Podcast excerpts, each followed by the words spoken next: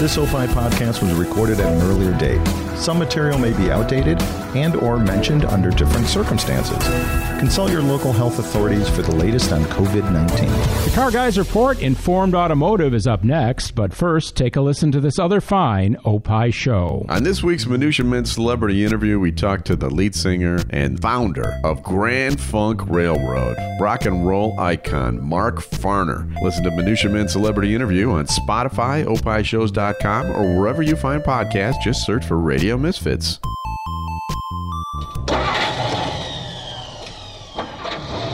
The following is a Tony Lasano podcast, and Opie show on the Radio Misfits Podcast Network.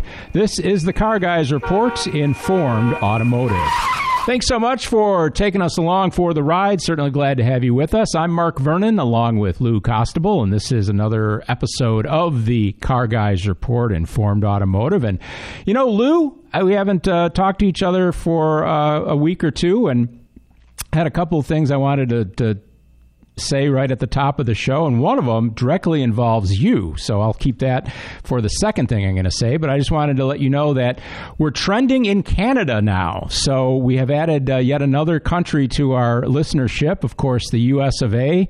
Australia, we continue to do well. We bumped into Luxembourg that one time, and now we are uh, gaining listeners in Canada. So I wanted to give a, a, big shout out to our friends uh, north of the border and also just thank everybody, uh, uh, all our listeners, for uh, being part of the Car Guys Report Informed Automotive podcast family. It's got kind of a heartwarming feel to it, doesn't it?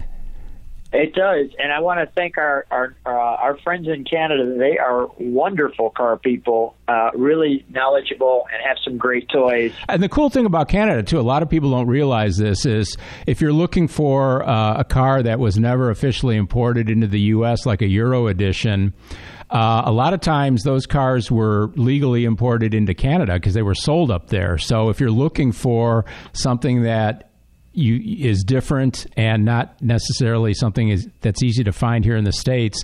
Canada is a good place to start looking if you're looking for something special like that. So that's that's one thing to to keep in mind as well. So yeah, it's a car culture. I, I don't really I know that Australia has a really strong car culture, but you seem to be um, up on the fact that I guess Canada has a has a decent car culture as well. Oh yeah, I see many of my northern friends up uh, when I'm out in Arizona. So they're coming down from Canada to to, yeah. to be in Arizona. Yeah. Cool. And, and, at Carlisle, I see them out there, and they're uh, they're great car people. Cool. That's great. Also wanted to. Um, address this one to you, uh, uh, Lou. Uh, came, comes from our email inbox, carguysreport at hotmail.com. Loyal listener Don, we've talked about him before, and he uh, says that uh, everybody has opinions, loves the show. One of the things that make it entertaining is that I find myself interacting in my head as you two go along. So that's kind of neat. But he's got a question for Lou. He said uh, he wanted to ask you that why would you diss the Porsche 928 headlights? We did that uh, segment on cool cars with hidden headlights, and we were kind of saying that the 928 doesn't exactly have hidden headlights because they're not covered by a, a, panel, but they do lie flat when they're retracted, uh, kind of in the fender and the hood. And he said, I guarantee he would think that the Lamborghini Miura is cool, which has similar type headlights. So he says, Sorry, I like the look on my 928, and it doesn't have the girly eyelashes that the Lamborghini well, Miura well, has. So, Lou, it's all yours. What do you want to tell Don? John, first of all, you hit the nail on the head. The girly eyelashes will always work. Uh, anytime at a car show and there's someone with girly eyelashes who are batting at me, followed by a girly, I usually will do that car before I do any guys who look starred up into the sky like a Porsche.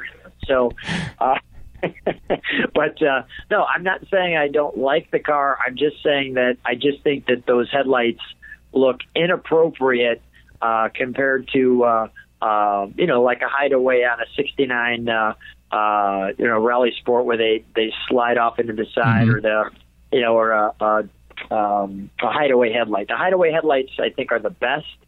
And uh, whether that's on a Cyclone or on a, a GTO, a 69 GTO, uh, I think those are the best. I think the ones that do some portion of that coming from a different direction. I'll give you some ones that are unique that you don't think about, but the 65 um, Buick Riviera where they open on the what looks like the side panels and they open what they call clamshell Mhm. from the center to the top and the center to the bottom.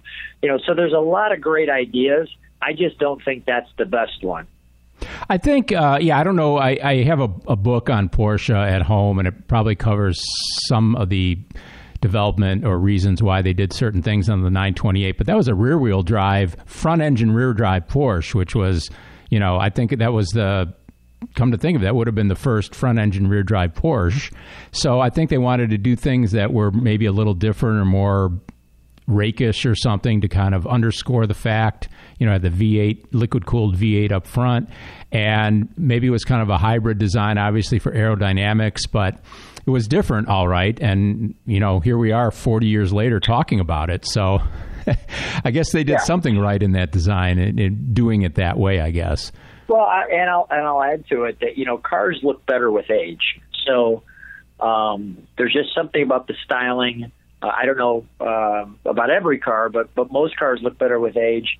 And uh, I just think in that time period, there were some cars.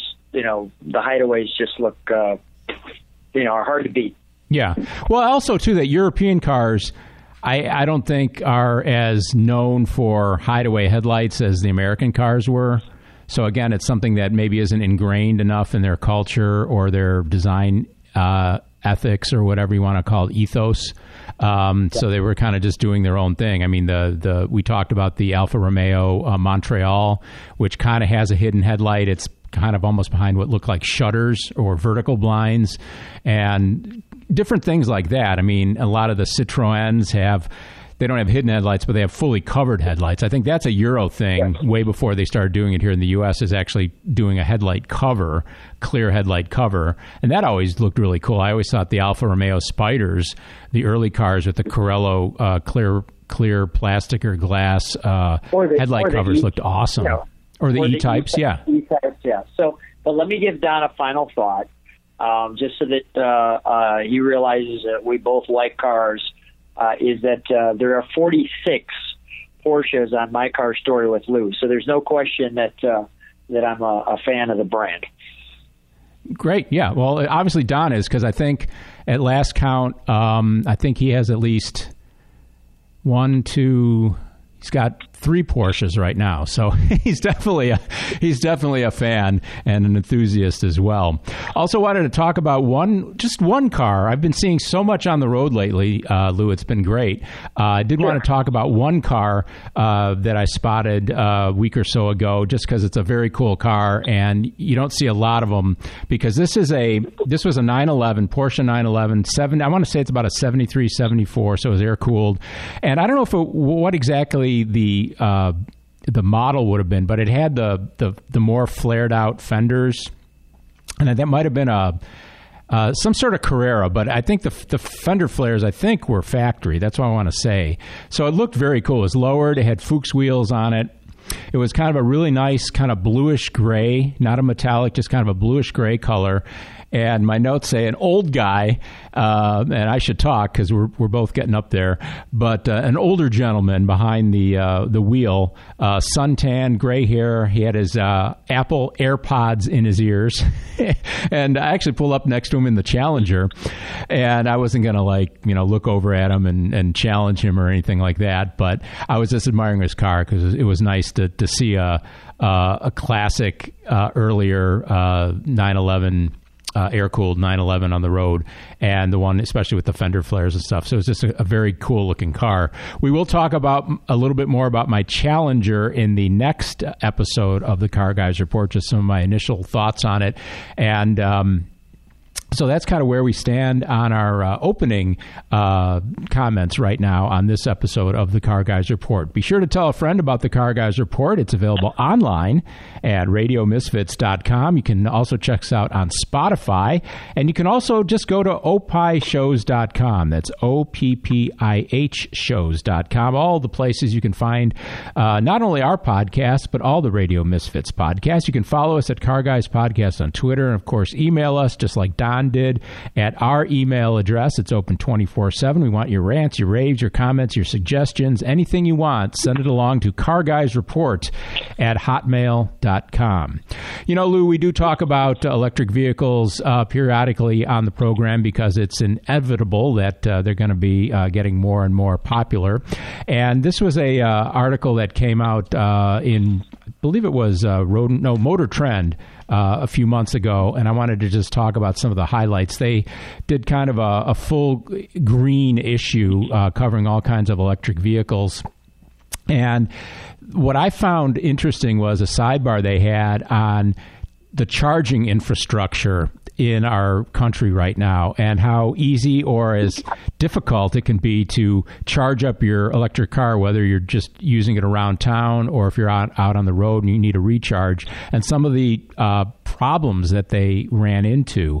And I'll just kind of read verbatim here a couple of things. They said they started to um, head out, they had both a. Um, they had a uh, uh, Tesla, a Nissan Leaf, and a Kia Niro, and those are all 100% electric vehicles. They're not hybrids, and they were in the um, uh, Los Angeles area. So they basically headed out onto the road, and they said our first stop was a lone 50 kilowatt charge point station in the parking lot of a Torrance public pool. Now, one thing that a lot of uh, people don't realize is there's a lot of privately run charging stations that are building their own infrastructures and you pull into these things and you, you put your credit card in or you have an app on your phone and you pay for charging by the hour or the half hour or whatever and they said uh, so he pulls into this charge point thing. He says it was dead and he goes, My bad, I should have checked my PlugShare app, which had the station flagged for months.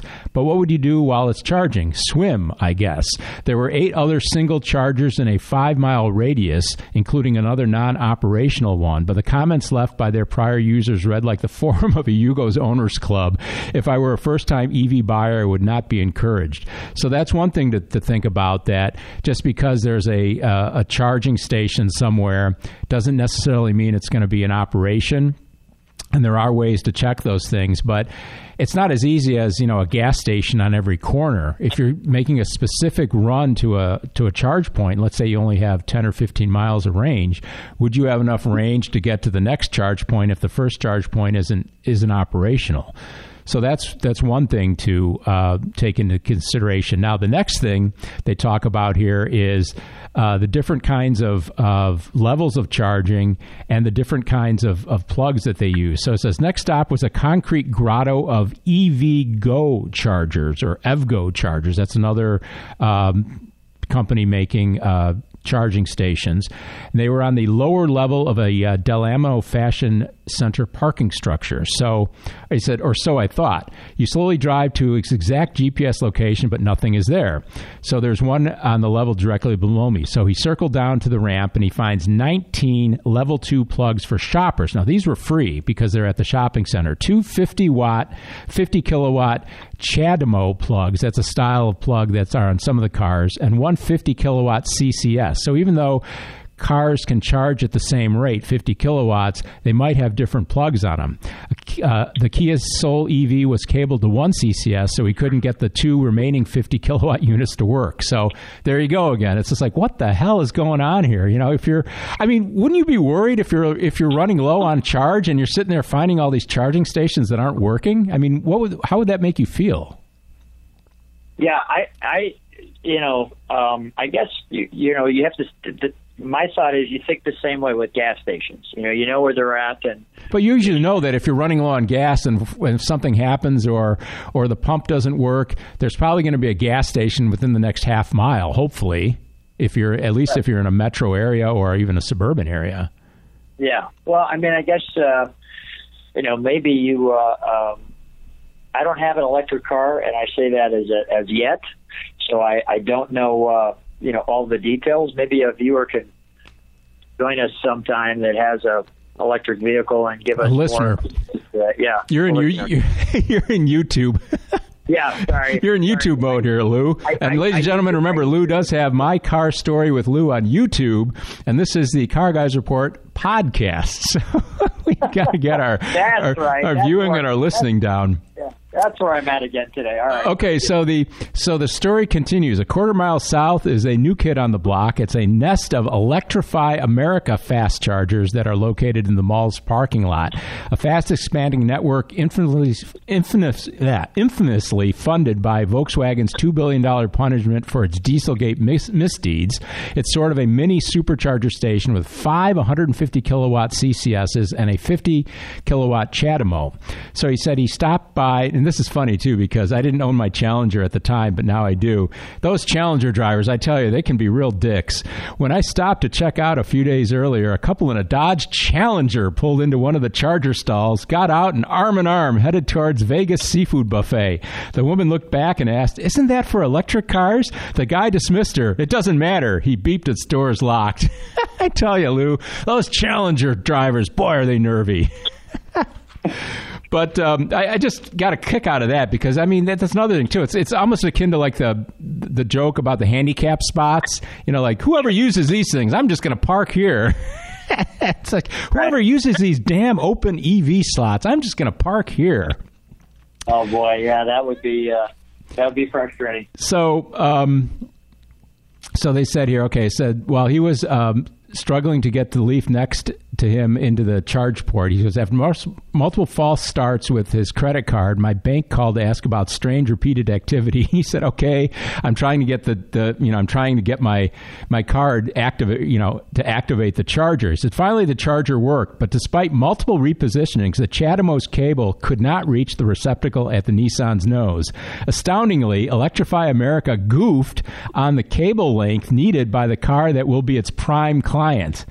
I mean, that's another thing. It's just like obviously these people aren't doing their homework because, first of all, it's kind of like to me, it's almost analogous to beta and VHS.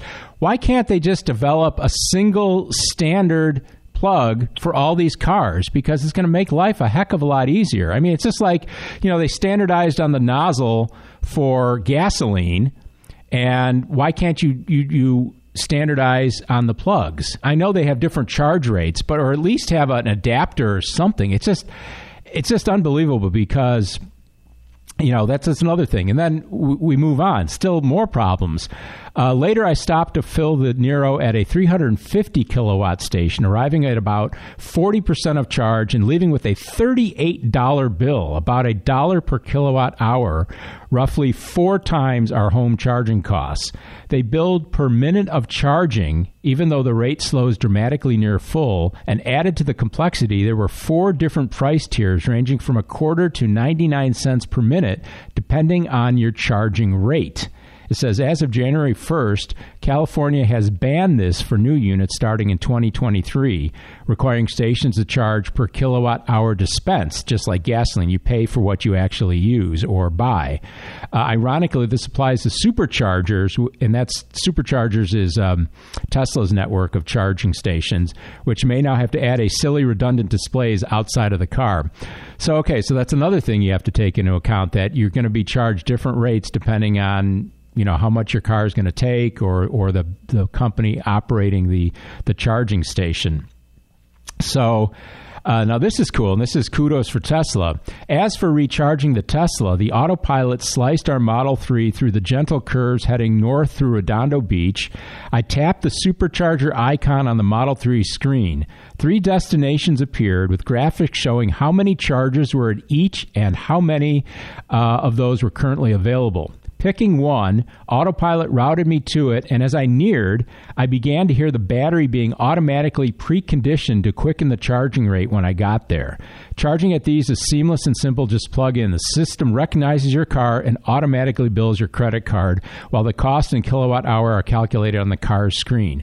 I mean, that's the way it should be, and that's why Tesla is like the leader because they're doing it right. It makes it easy, and that's the whole watchword about technology. If it isn't easy, if it if it isn't intuitive, people aren't going to adapt to it or or adopt it because it's just a pain in the ass. If it if it's going through all these other things. So that's why Tesla knows what they're doing. And this is cool too. Earlier, the author was wondering, well, what do we do while we're charging? Do we go swim because this this one charging station was near a, a swimming pool?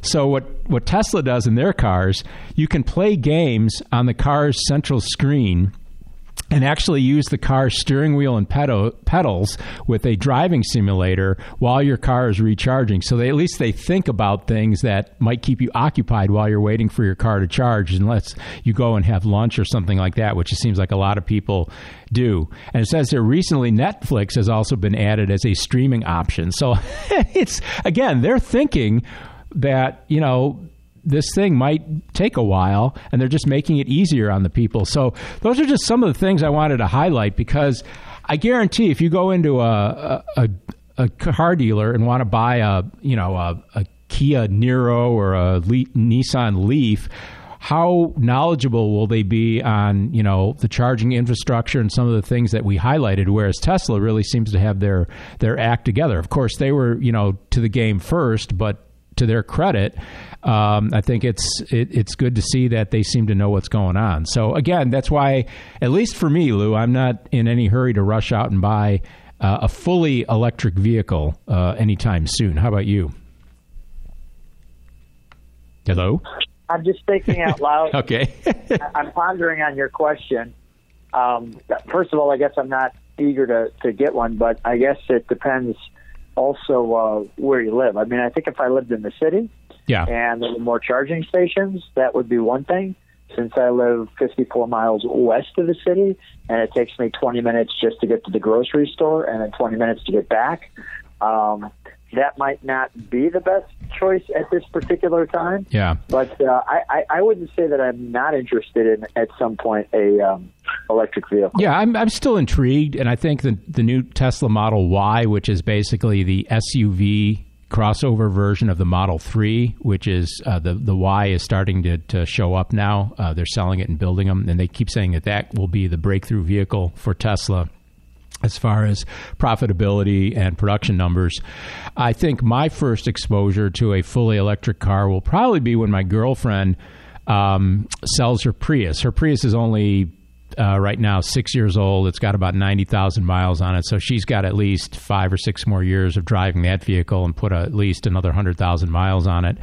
But she's made talk about you know wanting to get an electric car, maybe fully electric. So I have a feeling that that'll be my first exposure if she decides to go that route. And I and I've encouraged her. I said, you know, we'll we'll we'll put the charger in, and and you know I'd be really curious to see how how that would work out. So uh, just more things to talk about or think about and consider if you're looking for an electric vehicle as uh, electrification uh, continues to uh, progress here in the U.S. Uh, of A. And I'm sure that Europe probably has some of their EV uh, things down better. So if you have any comments on that, feel free to drop us an email at carguysreport at hotmail.com.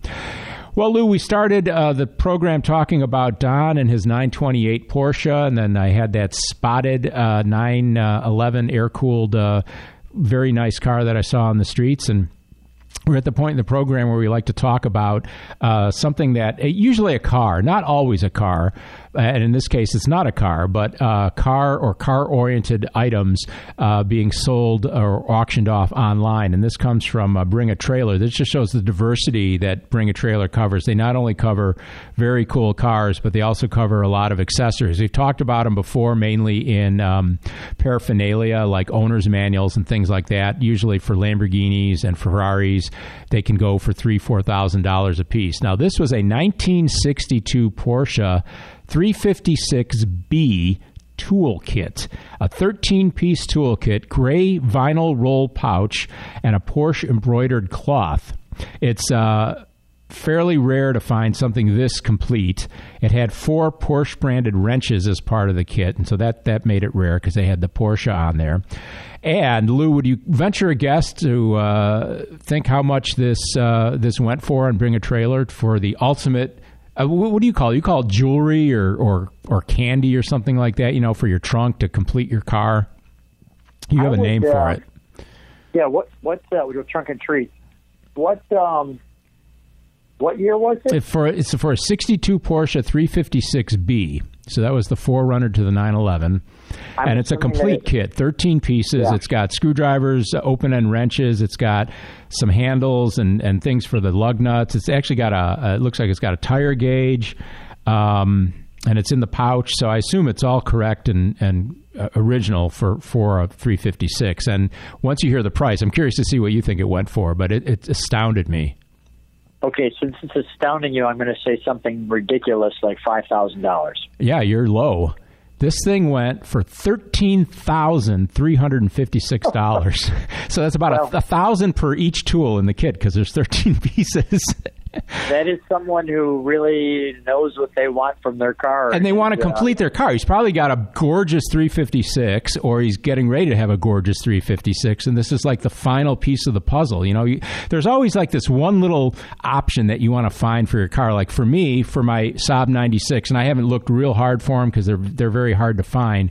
But they had um, Saab was big on the see-through headrests for many years and they sold as an accessory an insert that would go into that um, that headrest, and they had them for the original uh, 96 style seats, and they also had the inserts for the 99 style seats. And since my 96 is a late model, it's got the 99 style seats, and those inserts are just like impossible to find. We had a set on uh, back 40 years ago. We owned a Saab 99, and I remember going with my dad to the Saab dealer to buy a set of those inserts. I think they were 60 bucks for the pair, which I would kill for at that price nowadays. And they're just really hard to find. If I ever find a pair, I'll, I'll get them because they look cool uh, the way they fit into the, the headrest. So it's that, that like one or two things that people look for to complete their car. I mean, how about your Vipers? They're like one cool little accessory that's really hard to find that you'd like to have on your car or Vipers don't have this is my interpretation and maybe it's expanded since I've gotten. They don't have a lot of options. I know that. Yeah, they're, they're like for example, I would say there are. Let me give you some examples of great options: Mustangs, Camaros, Challengers. You can option it in a bajillion different ways. Vipers, they don't have that kind of following with that kind of stuff. You almost have to custom make some of those parts and things. So um, it does become a little more challenging. So uh, there's nothing uh, I will say that like on my car, when I open when you open the hood, there's a I'll call it a uh, flat uh, gray big intake snorkel. It almost looks like an elephant because there's this big long nose mm-hmm. that sits as the intake. So I I uh, had that uh, taken off, and I bought another one so that I could still drive the car. And then I had that one uh, um, professionally polished. Okay. You know, so, but generally speaking, there's not a lot of that great stuff that you look for for the Vipers. So, um, I'm a little more excited about what you would be able to find for your Challenger. Well, yeah, actually, I, I have already looked, and I don't want to get off on a big tangent. There really isn't much um, that I'm looking for. Um, I've already got I, the only two things I've added since I bought the car. I have the uh, factory carpet uh, trunk mat because I'm big on, on on putting some kind of trunk mat in. Usually, I would prefer rubber. There's aftermarket rubber ones, but the factory one is a black, uh, nice quality carpet with the Dodge logo. And then I'm a big rubber floor mat fan. I have rubber floor mats in all my cars in the in the uh, Aston, in the Mercedes, and both Porsches, um, and I got them in the um, in the um, Challenger now. I bought a set of factory, a set of four factory rubber floor mats, perfect fit. They look great, and they say Dodge on them. So that, that's pretty much all I need right now, and I'm happy with that. But this 1962 Porsche 356B toolkit from Bring a Trailer, $13,356 it went for. And again, we, we say it all the time, but uh, bringatrailer.com uh, is the uh, website address for that auction site. Uh, over 200 uh, auctions live at any point. And also, Hemmings is a great place to start, too, for uh, interesting uh, cars for sale. And Hemmings is actually getting the auction. Um, uh, business these days too. So you can actually see some auctions happening at uh, Hemmings as well. If you like the Car Guys Report, Informed Automotive, and I'm sure hoping that you do because you're listening to us, then be sure to check out some of the other programs that are available on the Radio Misfits podcast network, like the show Minutia Men. It's an Opie show. Rick Kaempfer and Dave Stern, two pretty wacky, funny guys on their own, are consumers of worthless information, and when they get together, they share their newest worthless information in their podcast, Minutia Men. It's on Spotify, opishows.com. Radio Misfits Podcast Network, and wherever you find podcasts, just search for Radio Misfits and you'll find Minutia Men. You'll also find this podcast. The Car Guys Report, Informed Automotive is what you're listening to. Mark Vernon, along with uh, Lou Costabile and you know, I will be talking a little bit about Dodges and Mopars now that I'm an official Mopar owner, and I know, of course, you've been a, a Mopar fan and owner for uh, you know a number of years with your Viper, and this comes from uh, an issue of Hemmings Classic Car, one of the um, magazines that I subscribe to, an excellent publication, and they did a uh, special section on Mopar classics, and one of the things they um, highlighted were some of the really cool colors that uh, the Mopars came in in the late 60s and early 70s. And just the names um, are just so cool. And I know that you're always kind of into the whole color thing on the cars, Lou. And, you know, especially on your YouTube channel, you're always talking about this one's in, you know, Atlantic blue or whatever. And I'll just read some of the highlights. It says here during the 1969 model year, Dodge announced bright green metallic, bright red, Bahama Yellow, aka Bright Yellow, and Hemi Orange high impact colors for specific models. Plymouth did the same with its Rally Green, Performance Red, Bahama Yellow, and Vitamin C orange performance colors. And then uh, in 1970, they had a, another uh, raft of uh, colors, exceptional new hues that came out. Uh, they discontinued a few from 1969, but one of my favorites, high impact color, is the color Sassy Grass Green. It's basically like a, almost a fluorescent lime green color. I'm sure you've seen that on on cars uh, here and there, Lou. And I never knew what it was called, but sassy grass green is the color that uh, that uh, Mopar introduced in 1970. And Moulin Rouge was another color. They just these colors are great, but they just just a handful of them here. Panther Pink. Panther Pink and Moulin Rouge are actually the same. Are they really? Yeah, because the pink is pink. I mean, that's pink to me. Well, well, let me pause you for just a second. I, I knew you'd know this, so that's why I wanted to talk about it. yeah. it. So, so I want to jump in for just a moment. So, uh, a couple of things. Yeah, Chrysler had um, wonderful colors. The Mopar colors were great. The challenge is uh, they would take the same color and call it a completely different name if it was a Plymouth or if it was a Dodge. Exactly. So, okay. for example, you had uh, banana yellow uh, you know, basically as a butterscotch color. And um, one of them, for example, they call it Tor Red, T O R R E D, which they still have today. Right, which is like torrid. Yeah, right? exactly. So, so, so the Tor Red is actually almost an orange hue, kind of like uh, the the GTO has Carousel Red is basically an orange GTO as far as I'm concerned. So, um, where you have uh, uh, uh, sublime green uh, and I think the Plymouth is is actually sassy grass, and and it's either opposite, meaning it's sassy grass on the Plymouth, and it's and it's sublime green. Yeah, actually, what it is is it's for the Plymouth, it's limelight, and for the Dodge, limelight, it's sublime. Gotcha. And yeah, then for the Plymouth, it's sassy grass green, and for Dodge, it's green go. and then you were right about the butterscotch. Dodge is butterscotch. Plymouth is Bahama yellow. Then there's Curious Yellow on the Plymouth and Citron Yellow. for the Dodge. Panther Pink and Moulin Rouge, you were right. Uh, Panther Pink was Dodge. Moulin Rouge was was Plymouth. Plum Crazy, of course, a color that we're all familiar with. Classic uh, purple color on Dodge was called In Violet on the Plymouth cars. Top banana uh, for the uh, Dodge was lemon twist in Plymouth. Tor red, uh, Tor red was Plymouth. Hemi orange was the Dodge. Go mango was Dodge. Vitamin C orange was Plymouth. And then performance red, bright red between the two, and then a couple of cert, uh, specific ones like rally green looks to be only a Plymouth color. Bright green metallic was only a Dodge color. But um, yeah, you are 100% on the money there, Lou, with, with the colors and and looking at the different. Curious yellow is kind of an interesting color. Maybe, maybe that's why I call it curious because it's almost a a yellow green or a green yellow. It's not the bright uh, in your face green that sassy grass green is.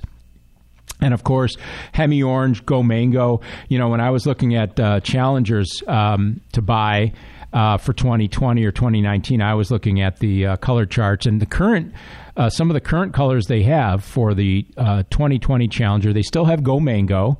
They have Octane Red, which is kind of a deeper metallic red. They have Indigo Blue, which is the one I bought, and the Geo for the Indigo. It's Indigo is capitalized. They have triple nickel silver. They have Hell Raisin, which is their version of, of Plum Crazy. Now it's not quite as purplish, I don't think, but it it still is definitely purple.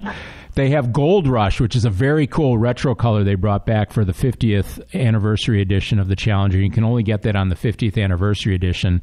And then they have another color called Cinnamon Stick, which looks a lot like my Sierra Gold on the Impala. So, um, yeah, I just love it when they just have some fun with colors. And these colors that uh, Dodge and Plymouth were bringing out in the early 70s are, are semi reminiscent uh, to some of the early Saab colors back in the uh, kind of early to mid 70s when Saab was um, selling the 99. They had a lot of funky bright pastel colors. They had a bright green, they had a bright orange, they had a yellow, they had obviously white. But then they had I remember the Sonett came in a in a, a purple color, almost a purple reddish, but it was more purple than red. And they had light, uh, kind of like bright light blue. And I think one reason was Saab being a safety conscious company, conscious company was they thought that a bright car is going to stand out more in traffic, so you might have a less of a, a chance getting in an accident because your car is going to stand out some more. But interesting to to talk about that. Of all those colors, Lou, I know you you've seen them all in in, in, real life. What are what are one or two of your favorites of the ones we just talked about? Wow, one or two of my favorites. Um, first of all, I'm uh, I'm always a little bit of a sucker towards the blue colors. Yeah, well, yeah, Lou and blue. I know we've talked about that before. Yeah, so I, I'm always a little bit of a uh, a sucker for those, but but and I and although I don't think I, I've had a green car, and I don't sometimes think I'd get a green car, but I but I think based on the car, the crazier the car, I'm okay with the crazier Sure. the color. Yeah, I mean a, So- a Hemi Cuda and sassy grass green with the black accents looks pretty pretty rad. Yeah, that's a pretty tough car.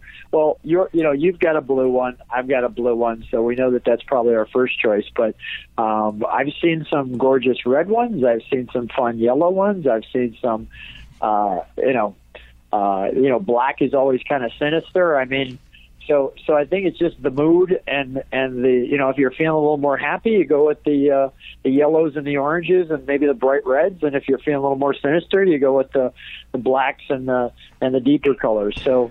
Um, The one color, yeah. the one color that I don't recall seeing at a car show is this Panther Pink Moulin Rouge. It seems like that's a rarer color because I, I would have remembered that because I'm looking at the picture here and I'm like that does not look familiar to me. I know I've seen go you know I've seen the orange, I've seen the reds, I've seen the yellows, I've seen obviously plum crazy, but this Panther Pink Moulin Rouge, it's almost uh, almost looks almost not quite bubble gum. It's a little darker than that, but it kind of has that same feel to it.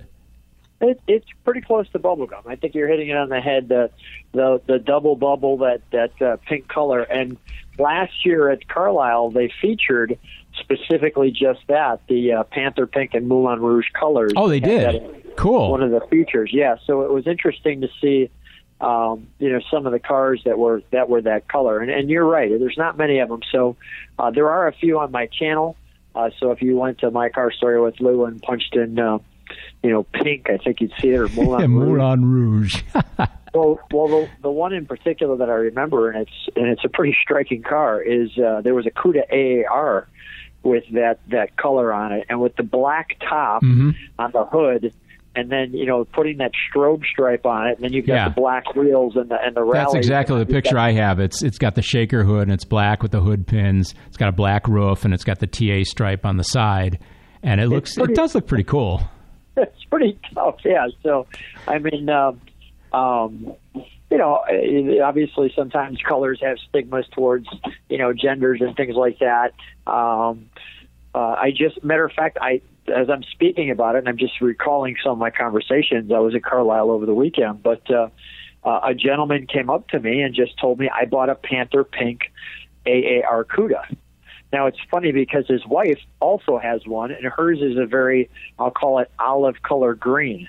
So you would think the two of them driving, maybe the guy would want the olive Yeah. green, and she would want the pink, but not the case at all. So, um, you know, you that's the fun part, in my opinion, of these of these car shows is you never know what you're going to get, when you're going to get it, and you just uh, enjoy the whole process and. Uh, uh, you know, go from there. I just like the names though too. I mean, I just it's fun to have have some fun with names like Go Mango. I mean, I just think that is just iconic. What a great name for a color. And you know, yeah. Plum Crazy. It's just you can tell they were having fun, and I and I'm glad that that Chrysler is bringing back some of that with their colors, even in 2020. Hell Raisin and uh, Cinestick you know, cinnamon stick or Cinestick is what they call it, and Go Mango still. They they have that. The only green they have currently for the 2020 Challenger is kind of a, a, medium metallic green. I can't remember what the name of it was. It was actually it was almost like I don't even think it had a name. It just said green something, but it wasn't you know some kind of fun name. And I've seen pictures of that color. It looks pretty nice, but it's not anything like a, a, a sassy grass or sublime or anything like that. So. But yeah, just fun with colors. You know, it just it's it harkens back to the days when you know design and fashion and and a lot of that I think took more precedence over some of the just uh, you know does my phone pair with the auto Android Auto in the dashboard and that's all I care about. Well, well, to your point, you know, I mean, when you think about obviously, it's some people sitting around a table doing marketing, and they they use the word mango to show something orange, yeah. and then you put in front of it, so it's actually go man go. Oh, you're right. Yeah. Well, that is there something to that? Yes. Did you, there is. Okay. See. So I figured so you know. Where, yeah. So, so when they say go mango, it's really go man go. Gotcha. Uh, you know, so so it's it's that level of creativity um, that uh, you know you you when you look at the intricacies of it, then all of a sudden you know like Hell Raisin's pretty cool, right? I mean, yeah. it's pretty self-explanatory. But then you start breaking some of those down, and uh, all of a sudden you you know sometimes they'll capitalize the letter. Well, like indigo, it's like indigo blue, you know, yeah, indigo exactly. blue. exactly. So I mean, it's. Uh, that's it's, it's brilliant. I love the colors. I think it makes it very creative. It's a lot of fun. Cool. Yeah, that's one reason I wanted to uh, talk about it. And I know that obviously being steeped in Moparness, as we both are now, we could have a decent uh, conversation about it. We have sanitized all Opie shows for your protection, but you should still be wearing your mask. Help prevent the spread of COVID 19 by following the CDC guidelines. You will be saving the world at the same time and also continue to wash your hands. We've got a, a battery delivery here at the uh, Car Guys Report warehouse. Lou will be back in just a minute. I'm Howard Sudbury. And I'm Steve Baskerville. And on the next Back to You, we're going to find out a lot of things about the art of fine cooking, but we're not going to find it out from Steve. One thing I do know that we learned, and I'm glad that it was reinforced you've got to keep your feet out of the salad. We're going to talk to private chef Mike Cabisa. You're going to get hungry when you listen. To Back to You. Back to You with Howard Sudbury and Steve Baskerville. You can find Back to You on Spotify, opishows.com, or wherever you find podcasts. Just search for Radio Misfits. On this week's Free Kicks with Adam and Rick. We're excited to look at the Champions League final, the Europa League final, and sum up the transfer dealings that are going on around the country. It's the season finale of Free Kicks on Spotify, opishows.com, or wherever you find podcasts. Just search for Radio Misfits. And we're back here on the Car Guys Report, Informed Automotive. Mark Vernon along with uh, Lou Costabile. We just had that battery delivery, Lou, and I'll be talking about that in the next episode of the Car Guys Report. Some some fun uh, things to impart on you as well. But speaking of fun, you know, it's a summer and we're devoid of car shows pretty much this season, but wanted to now that the Sunday drive, going out for a drive in your car solo or with your significant other, has become a thing again, which I think is great. This uh, came from Auto NXT, which I saw online, and it's one of our famous lists that we like to do here on the Car Guys Report. And this one is incomplete as usual, as I say, and I added about five more things that weren't on the list. But what am I talking about? 15 great car songs. And, you know, there's all kinds of, of songs out there. Some of this is uh, rock and roll, a little bit of it's country. You know, I used to work in radio for many years. I've played you know a good portion of these on the radio uh, many times over in that time period, and, and I've always had fun with them. So I'll just start working can down I- the list, and you can start can I- guessing if you want. Sure. Yeah, let, let's do a little guess. Uh, I'm not sitting there with you, so I don't know the list. So I'm going to guess, and uh, I'm sure the, the listeners are guessing as well. So let me start with the. Uh, uh, so my daddy took the T-bird away. I don't know what that Fun, fun, is. fun from the Beach fun, Boys. fun. Yeah, My till Daddy daddy takes the T-bird away. That's the one that you see you hear ad infinitum at every car show you go to, to the point of turn it off already. Exactly. And then I'll go back in time. Do we have Hot Rod Lincoln on? oh yeah, Commander Cody, sure do. Okay, that was. That's good one that a lot of people aren't familiar with that much. You'll hear it at some car shows, but it's one of these these songs that you don't hear all the time. But yeah, Commander Cody, Hot Rod Lincoln, you got that. Uh, let me go. Let me go pop on you. What about uh, Prince's Little Red Corvette? That was actually one that was not on the list, but I added it. Little Red Corvette from Prince. I don't know how they could miss that. I mean, you know, that was that's the fun of these lists because there's always stuff we disagree on, or there's stuff that they you know left off. So keep going. You've you've hit everything so far that that's that's sitting in front of me.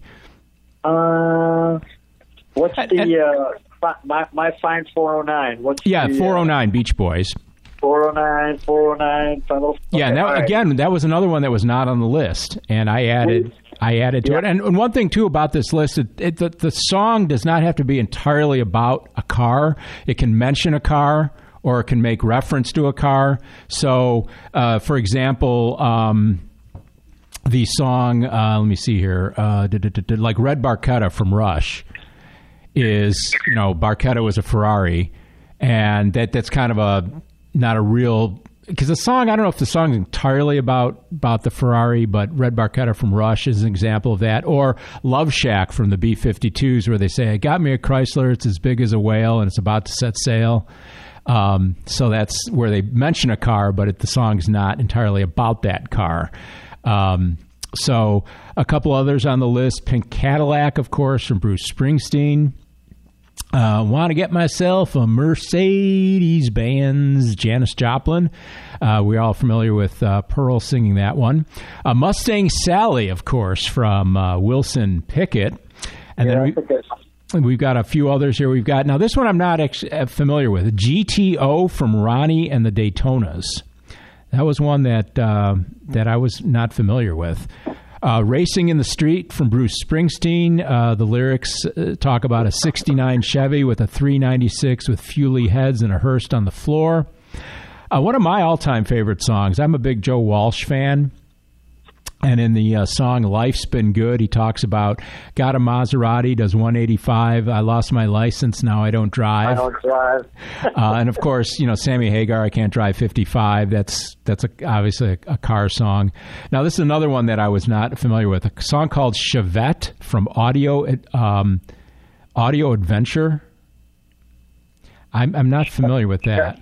The vet. Chevette, yeah. Well, there's probably From Audio. Adrenaline. That that's the name. I'm trying to read my handwriting here. Audio Adrenaline. So I don't know if that. I don't know what the heck. I don't know who in the right mind would write a song about a Chevette, but uh, apparently somebody did.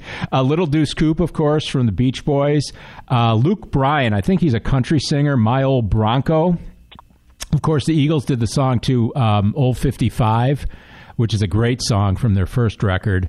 Uh, this one for you is for you, Lou. Viper King from Dream Theater. That's another one I'm not familiar with. Um, and then uh, some of the uh, ones that weren't on the list that I that I added: uh, Mercury Blues, done by the Steve Miller Band, also covered by Alan Jackson, David Lindley, and Meatloaf. That's a cool song if you've ever never heard it. And then this one too. A, a lot of people aren't real familiar with this Johnny Cash song, but One Piece at a Time.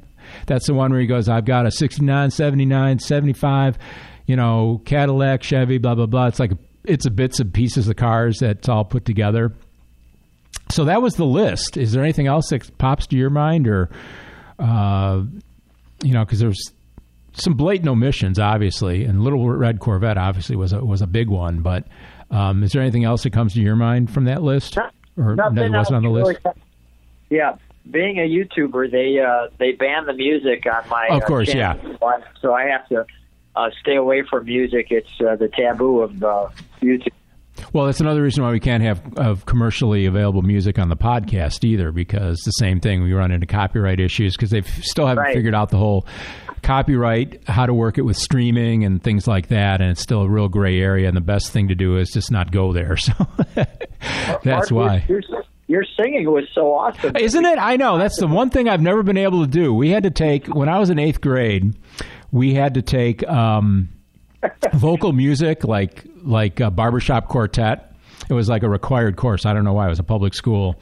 And um, I got like a D because I I can't I, I don't tone match. I can't sing. You know, I can talk. That's why I went into radio because I can't sing. I'm a frustrated singer, and I, and that's the only reason I got a D. It's not like I wasn't trying or anything. So I think that was kind of unfair. But um, you know, you don't want to hear me singing in the shower, but.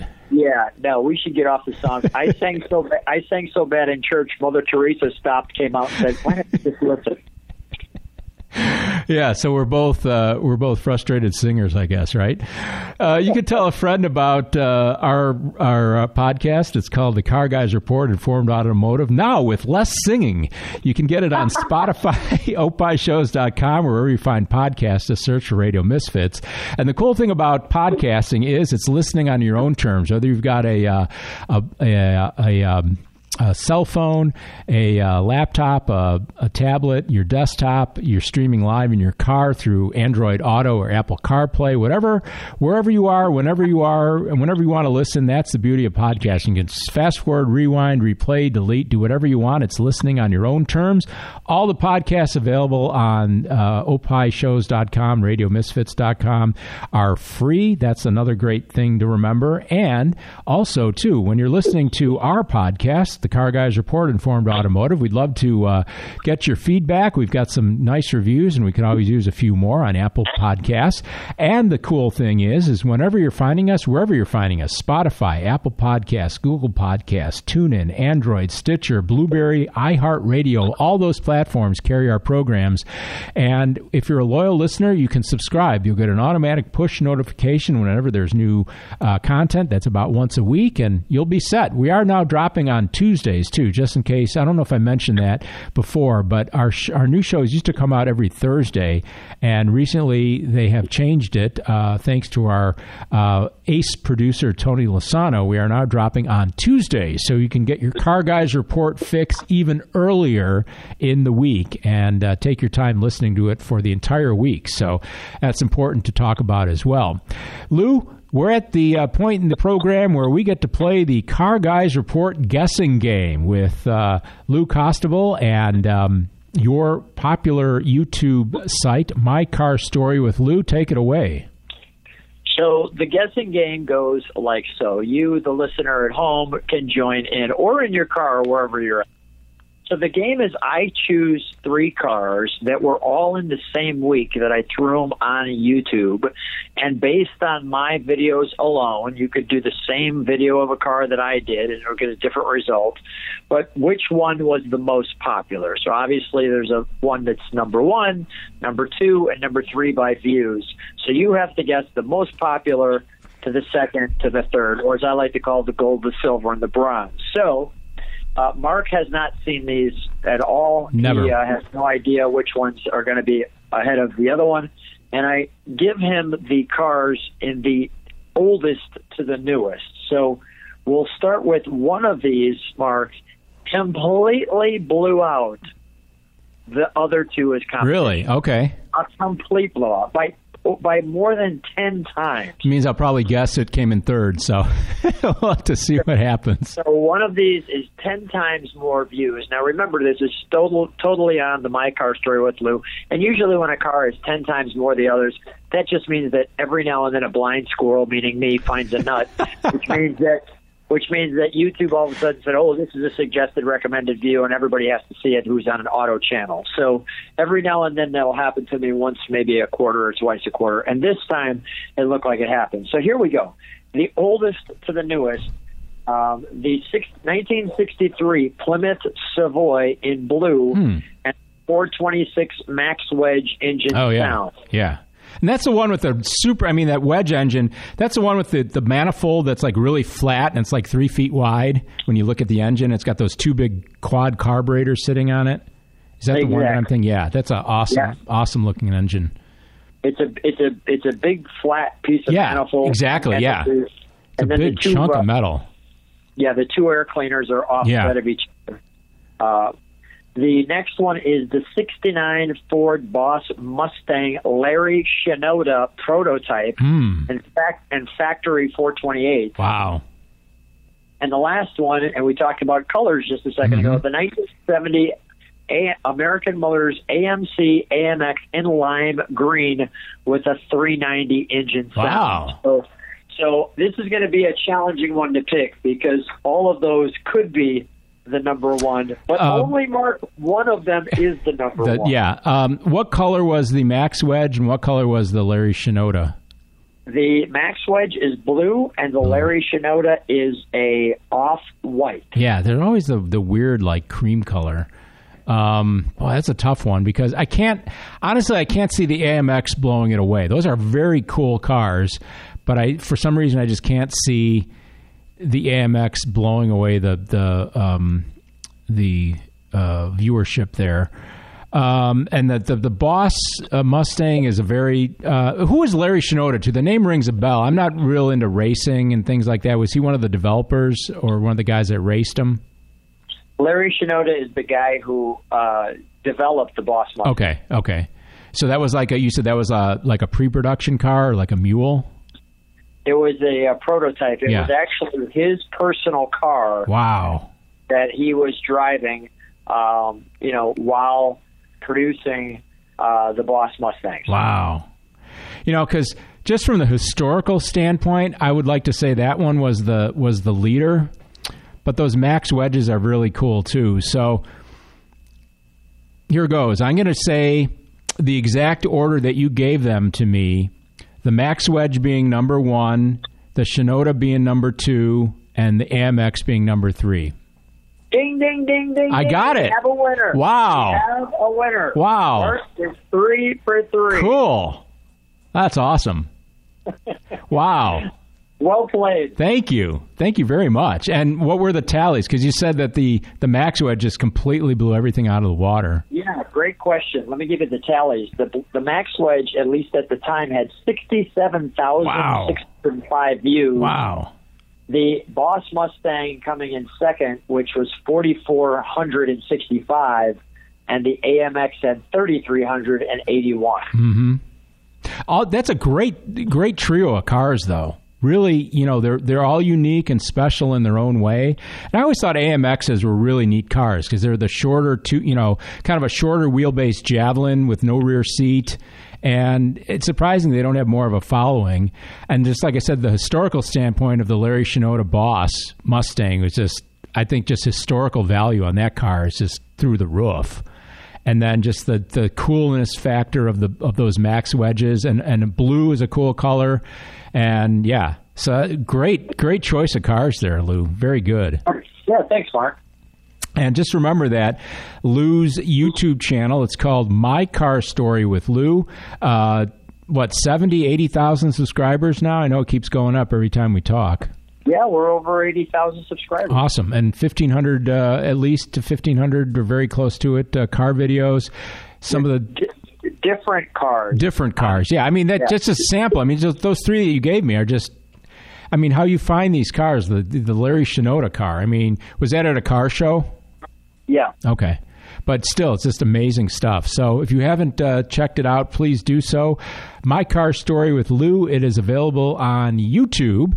And of course, we play the Car Guys Report guessing game via the My Car Story with Lou channel every episode of the Car Guys Report. And coming up on the next episode of the Car Guys Report, we talk about Ferraris again and Aston Martins again.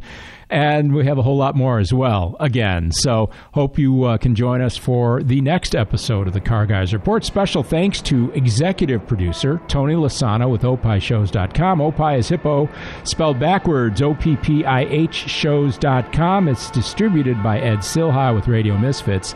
Great Talk Radio isn't dead, it just moved to a better place, and that would be RadioMisfits.com. This Opie podcast was recorded at an earlier date. Some material may be outdated and or mentioned under different circumstances.